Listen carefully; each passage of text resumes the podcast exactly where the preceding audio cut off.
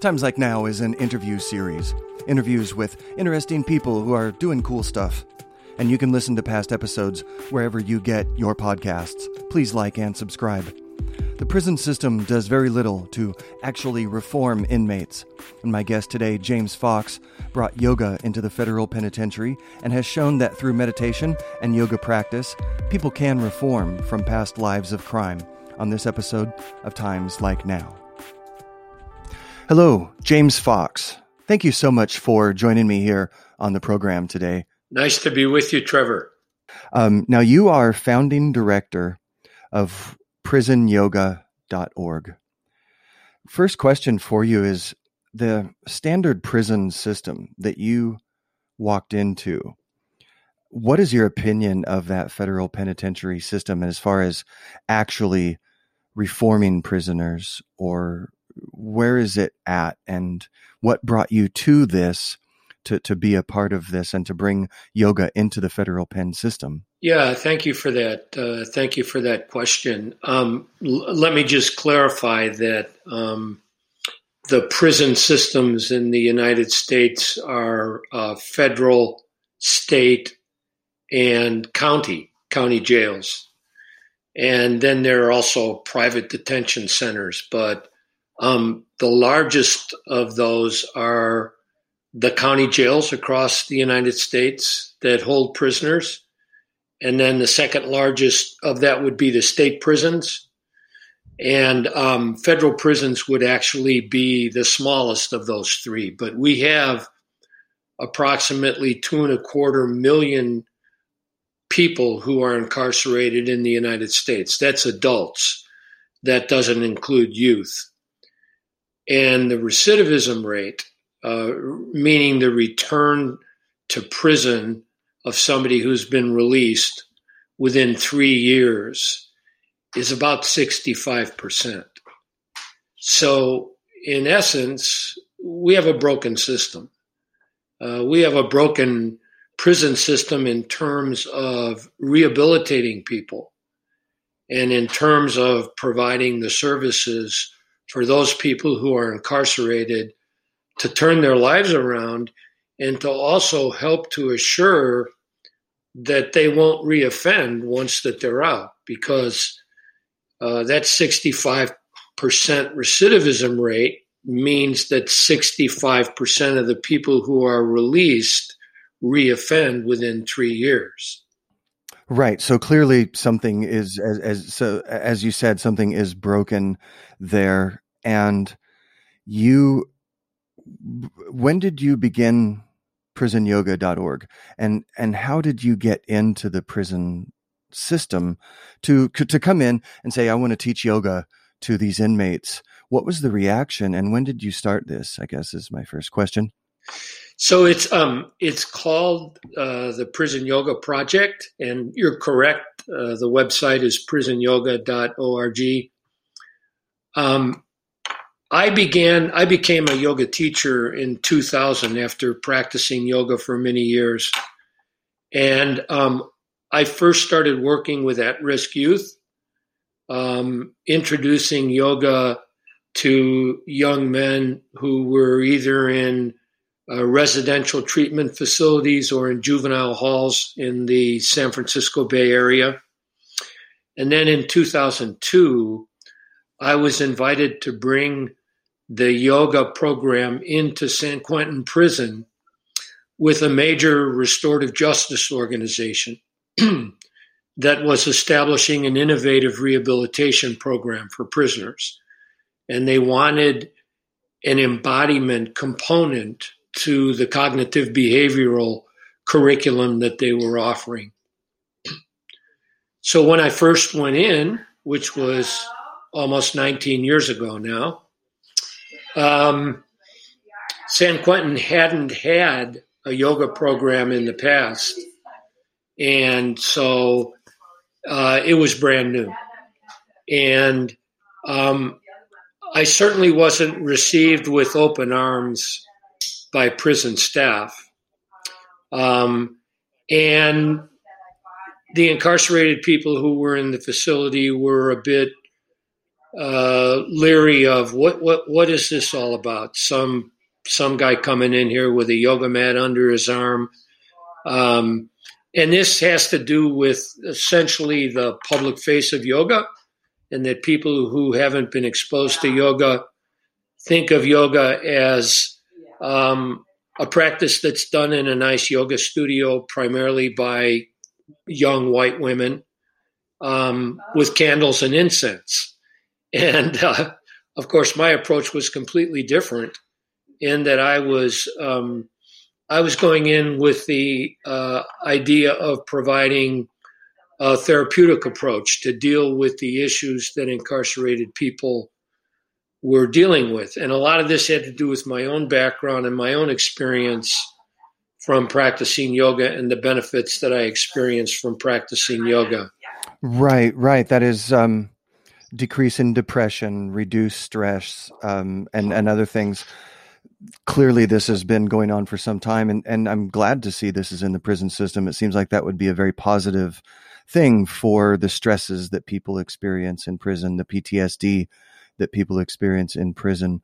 Um, what has been some of the results after so many years of of this project? What has been your rates, your numbers, and recidivism? Well, we really can't measure recidivism. Um, recidivism would mean that we would have access to prisoners' files, what are called C files. And um, there are no prisons that we know that allow us access to their C files. Um, what we know anecdotally uh, from the people who take our, our program, which, by the way, is voluntary. Um, anybody who takes our program in a prison setting um, does so of their own accord. Um, we have programs in 20 states we have over 120 programs throughout the United States. And we also have programs in Mexico, in Canada, and also in parts of Europe. So, and I will say that the program has spread organically. What started out at San Quentin um, spread organically. Some of it had to do with the fact that in 2009, I wrote a book for prisoners called Yoga, A Path for Healing and Recovery. And um, when I published the book, um, I made it available free of charge to any prisoner who writes to us and asks for a copy.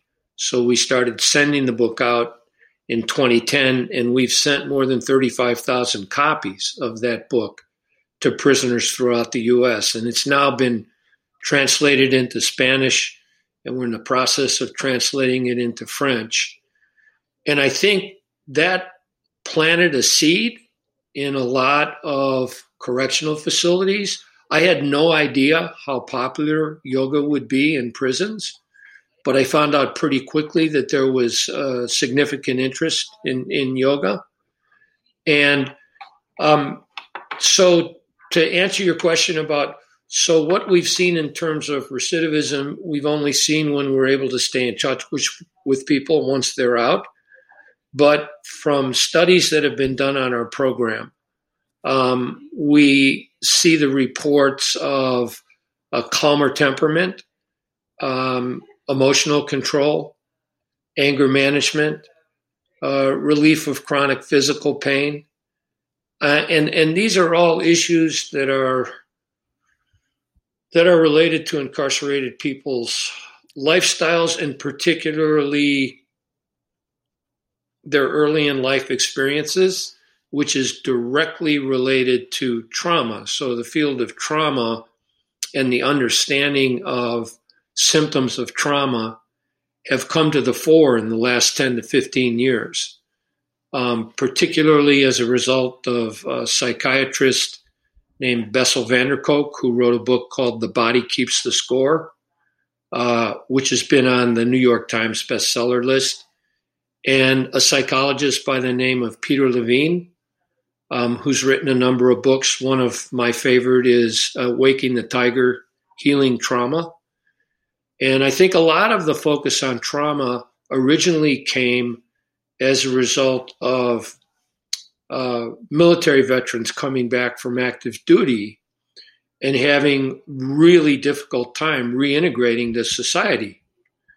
Um, and so there was a recognition, you used the term PTSD, there was a recognition that so many of our uh, military veterans who returned from active duty have got PTSD. They also have traumatic brain injury, and they also have all kinds of other issues of trauma. Well, one of the things that we've experienced, and not to compare military veterans with prisoners, but the brain doesn't distinguish between I was a military veteran and I was in combat in Iran, or I was running the streets in Los Angeles or Chicago or New York or Baltimore, and I was involved in gang activity. Um, the brain only registers symptoms of trauma. And particularly if you compound that with people who come from backgrounds of trauma, what's called developmental trauma or childhood trauma. And so, what you have in the incarcerated population is you have a concentration of people who have these issues and have these symptoms. And you know, looking at the uh, the vast inequities of society today, and particularly the focus on uh, social justice issues, when you look at the inequities of of income, when you look at the racial inequities in this country, you find a concentration of those in the prison population. African Americans are 13% of the US population, but they are 40% of the incarcerated population in this country. I wanted to ask um, how did the inmates react to you coming in there with uh, a yoga mat under your arm? And uh, say uh, real quickly an, an average class size how many? And and initially your first time in were were were you ever intimidated or afraid of any of these guys okay, so there are three questions there. Uh, well, the average the average size of a class depends yes. on the, the size of the room right now. So at San Quentin, the average size of a class is about 15 participants, and we run four different classes a week. So roughly 60 people a week go through our program. Um, when I first went in with a yoga mat under my arm, I was met with whistles and catcalls um, you know, who's this sweet guy coming in here and what's this all about? But within a fairly short period of time, um, word got out. Everything in prison spreads by word of mouth among the prisoners. And word got out hey, this is no joke. Um, what I say is the, the five guys who came to my first yoga class were the five bravest prisoners at San Quentin. Um, but the word got out, such as I just had the best night's sleep I've had in years as a result of going to the yoga class, or um, my lower back pain was relieved as a result of going to the yoga class for the last two weeks. Um, I feel less stressed. I feel less anxious as a result of being involved in the yoga class. And so, within a fairly quick period of time, I would say six months, I had full classes. Um, have I been intimidated? Um, yeah, there have been a couple times. Uh, there, there have been a couple of times. I mean, very, very rarely. Um, I feel that um, by and large, I, I'm, I'm very much respected um, for the way that I carry myself, and um, the way that I'm able to relate to the people that I teach. But of course, in prison, anything can happen. And it's not that somebody from the outside, like myself, coming in, um, would ever be would ever be in danger of physical harm unless I disrespected somebody openly um, or did something egregious to somebody um, the kind of violence that happens in prison is is pretty much prisoner on prisoner or staff on prisoner, uh, mostly prisoner on prisoner. Um, but there were a couple of times. I mean, one of the issues that you deal with in this population that is experiencing so much trauma and chaos is mental health issues. That's another issue. Our jails and prisons are the largest mental health institutions in the United States. Um, so there are a lot of people in prison who've got mental health issues, and the times the times that I did have issues, there were mental health there were mental health issues involved with the person. And I was able to de escalate the situation. Um, mm-hmm. But yeah, I was I was uh, frightened to begin with, but I had to put that aside and deal with what I had to deal with. Now, my training was to blow a whistle and to call prison staff in. Um, however, I realized that if I did that, I'd have an empty yoga class going forward. So I was challenged to deal with the situation that was was being presented to me. Um, that I was threatened by somebody in in the moment, um, and I had to deal with it, and I had to deal with the escalation.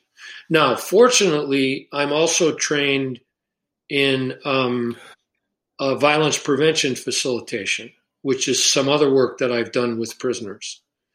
Um, and as a result of being involved in this restorative justice organization before I started the prison yoga project as a as a standalone entity, I was do, I was also doing work in violence prevention and also something called victim offender education. So I had some tools from that, as well as from my own background. I grew up in Chicago. Um, I was exposed to a lot of things in an urban environment, so I was able to use some of those skills. Just as you were explaining that, I question: Are the are the faculty or the staff or the other guards are they allowed to take your classes because it might benefit that system greatly as well? Oh, you're you're singing my tune, Trevor. Um, no, we haven't. Well, we have been able to do that in just a couple of different places across the country. We haven't been able to do it in California in any of the California jails or prisons. Um, and of course, that would, just as you were mentioning, it would accomplish two things. One, it would accomplish for those naysayers of uh, what are we providing yoga for these cons, which is something that I've heard from prison staff. They would get an experience of what it is that we were really doing. Rather than, again, if they have never done yoga and they don't have any experience with yoga, they think of it as a you know from a photograph or an ad of a yoga studio, um, rather than the real life practice that we're bringing. The other thing, the second thing that it would do for prison staff, which I think you mentioned, is to deal with a lot of their stress and anxiety, which is extremely high. Um, you know there there have been all kinds of studies on prison guards the level of their stress and anxiety the level of their addiction issues um, the level of their you know serious health issues because they're having to deal with stress and and trauma vicarious trauma which is trauma that they pick up from the environment that they're working in or from other people they're dealing with it all the time so that's at some point in time, we may be able to do that. We're not a super large organization. We have teachers, we have yoga teachers throughout the country who essentially volunteer with us to teach in the facilities where we offer programs. And so um, our first mission is to bring the practice to incarcerated people. And hopefully, at some point in time, we're going to be able to bring it to staff. We have had the experience of doing that in Maryland. We had the experience of doing that in Massachusetts, and we had the experience of doing that in Alabama with very good results. That's very exciting, and, and I hope that continues. That would be uh, a beneficial thing, and, and that would be fantastic if that would move through the system to other states, counties. Speaking of which, how many instructors do you have in this program? Um, gee, I wish my program director was was on our meeting. She'd be able to answer that pretty quickly. Um,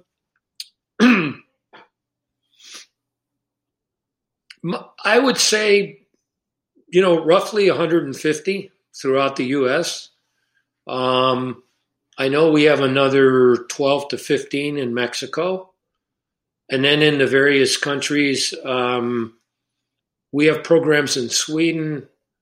Uh, we have a program in the Netherlands, Holland. Uh, we are starting a program in the United Kingdom. And we may be starting a program in France. Uh, that depends on whether I'm going to be able to go to France in September. Um, but in the U.S., I would say we have about 150 active uh, teachers who, well, pre-COVID, we were were delivering in prison classes. Now, we're still not able to go into most facilities, although I've actually started going back into San Quentin. I've been uh, going back into San Quentin since the month of June and resuming programming there. But it's the only facility in California where we've been able to resume programs. And other than, I think, Massachusetts and maybe a couple of other states, um, we haven't been able to resume programs yet in the U.S. Has there been any instances, or could there be, where inmates would become instructors and lead these on their own? Uh, that's that, that's another great question, Trevor. And it, it probably, I would say, in terms of priorities, it's alongside being able to provide the program for staff, and that is to train long-term prisoners. So it would it would need to be prisoners who were long-term prisoners, life sentence prisoners, or life sentence prisoners with the possibility of right. parole, for instance, um, who were going to be in a facility for a long period of time, to train them to conduct classes where they were allowed to do that. It's not common that prisons allow prisoners to conduct their own classes. Um, it happens. There are places where it can be done. Um, and of course, staff would need to be present when they did that, which, by the way, I think you had asked me that question. In California, it's not required for staff to be in the room with us when we're conducting the class, which is of benefit because it would change the environment. It would change the ambiance of the class if a if a correctional officer were in the class with us. Um, I think there's much more freedom of um, of uh, movement and as of, of expression without that being there. Um, but that is definitely something that we want to do, and we've we've sketched out a plan for that. We would call it a leadership, a yoga leadership, peer to peer facilitation program. Um, we have been able to actually conduct some yoga yoga teacher certification trainings um, that adhere to the Yoga Alliance requirements to become certified as a yoga teacher. Those are 200 hour trainings. Um, we have been able to do a couple of those. And um, at one facility in California, uh, a colleague of mine, not not the Prison Yoga Project, but a colleague of mine, has done that, and now we're adding on to a, a trauma informed component. And these are long term prisoners who've become certified as yoga teachers who will, at some point in time, be able to teach in this facility. I see. Um, James Fox, what is the website where people could learn more and read into this and maybe even volunteer uh, down the road? Where would people go? You'd go to www.prisonyoga.org. That seems straightforward enough. You have other programs besides yoga. You do some book exchange, right? Is is that something I saw on the site? Yeah, we're doing some book exchange. We we have a community site on our website, which is engaging um, community members who sign up as memberships. Um, we're also doing a lot of social justice education on the site because we have so, as I had mentioned, we just have so much contact in the domain. It's like we're in the trenches of, you know, of, of, of the social justice movement, where we have this, you know, concentration of people who are coming from these extreme inequities. And of course, you know, anybody who does any kind of research on the criminal justice system and the prison system understands uh, how much need there is for reform. Absolutely. James Fox, it's been fantastic speaking with you. I've learned a lot, and um, I'm going to be looking at the website and wanted to thank my friend Gibran McDonald, one of your instructors, who helped me meet you and helped put this interview together. Uh, he's an old friend of mine and a great fella as well, and one of your uh, teachers. James Fox, thank you so much. Uh, yoga, I think it's a great thing, and you're doing a great job with it. PrisonYoga.org. Thank you, Trevor. Past episodes of Times Like Now can be found wherever you get your podcasts. Please do like and subscribe. My name is Trevor Collins, and I can be reached, Trevor, at timeslikenow.com. A big thank you to the letter J, Cody Robertson, for original theme music. Thank you for tuning into the program today. It's a weekly program, and I do look forward to speaking with you next time.